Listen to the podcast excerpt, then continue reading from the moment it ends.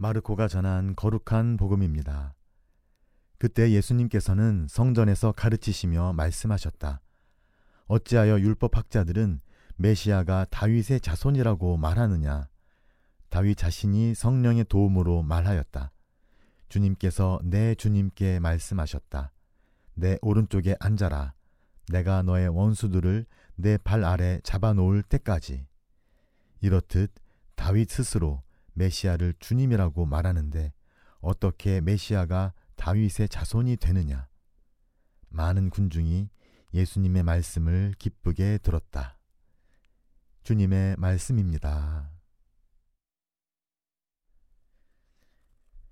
다윗 스스로 메시아를 주님이라고 말하는데 어떻게 메시아가 다윗의 자손이 되느냐?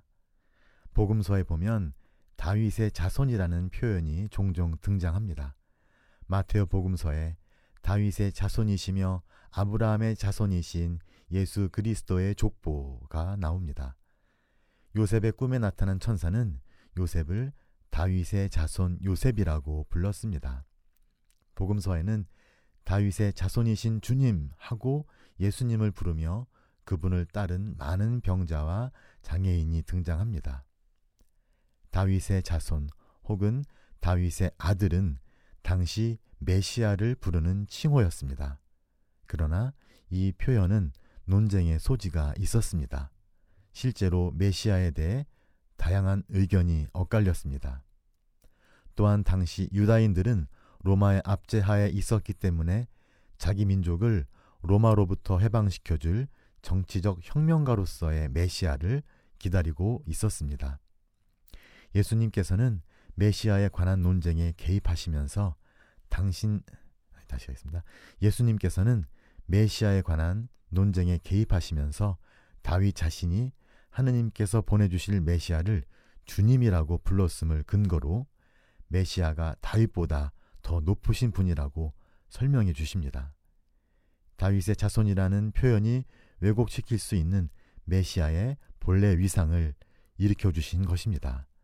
그러나 메시아가 어떤 왕권으로 어떻게 다스릴 것인지는 말씀하지 않으십니다. 그 답은 그분과 함께 끝까지 길을 걸을 때 비로소 주어질 것입니다. 당시 사람들이 기대했던 다윗 왕국의 회복과 예수님께서 선포하신 하느님 나라 사이에는 질적인 차이가 있었습니다. 요한복음에서 예수님께서 빌라도에게 하신 말씀이 그것을 의미합니다. 내 나라는 이 세상에 속하지 않는다.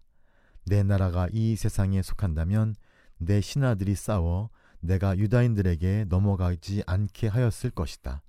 그러나 내 나라는 여기에 속하지 않는다. 사람들의 기대와는 달리 메시아의 다스리심은 세상 권력을 통해서가 아닌 인류를 향한 하느님의 자비와 사랑을 통한 것이었습니다. 제자들은 예수님과 함께 걸으며 그리고 그분의 죽음과 부활, 승천과 성령 강림을 겪으며 부활하신 예수님께서 당신의 영을 통해 교회 안에 살아계시며 활동하심을 강하게 체험하였고 그분의 다스리심을 힘차게 고백할 수 있었습니다. 에페소서에서 사도 바오로는 바로 그 체험을 이렇게 강하게 표현합니다. 하느님께서는 그리스도 안에서 그 능력을 펼치시어 그분을 죽은 이들 가운데에서 일으키시고 하늘에 올리시어 당신 오른쪽에 앉히셨습니다.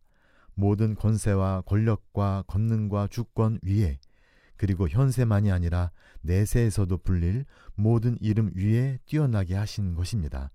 또한 만물을 그리스도의 발 아래 굴복시키시고 만물 위에 계신 그분을 교회의 머리로 주셨습니다. 교회는 그리스도의 몸으로서 모든 면에서 만물을 충만케 하시는 그리스도로 충만해 있습니다. 그분께서 이 세상에서 이루시는 일은 죽음의 극복이며 죄와 악을 굴복시키는 것입니다. 그러한 일이 지금 여기 우리 안에서 일어납니다.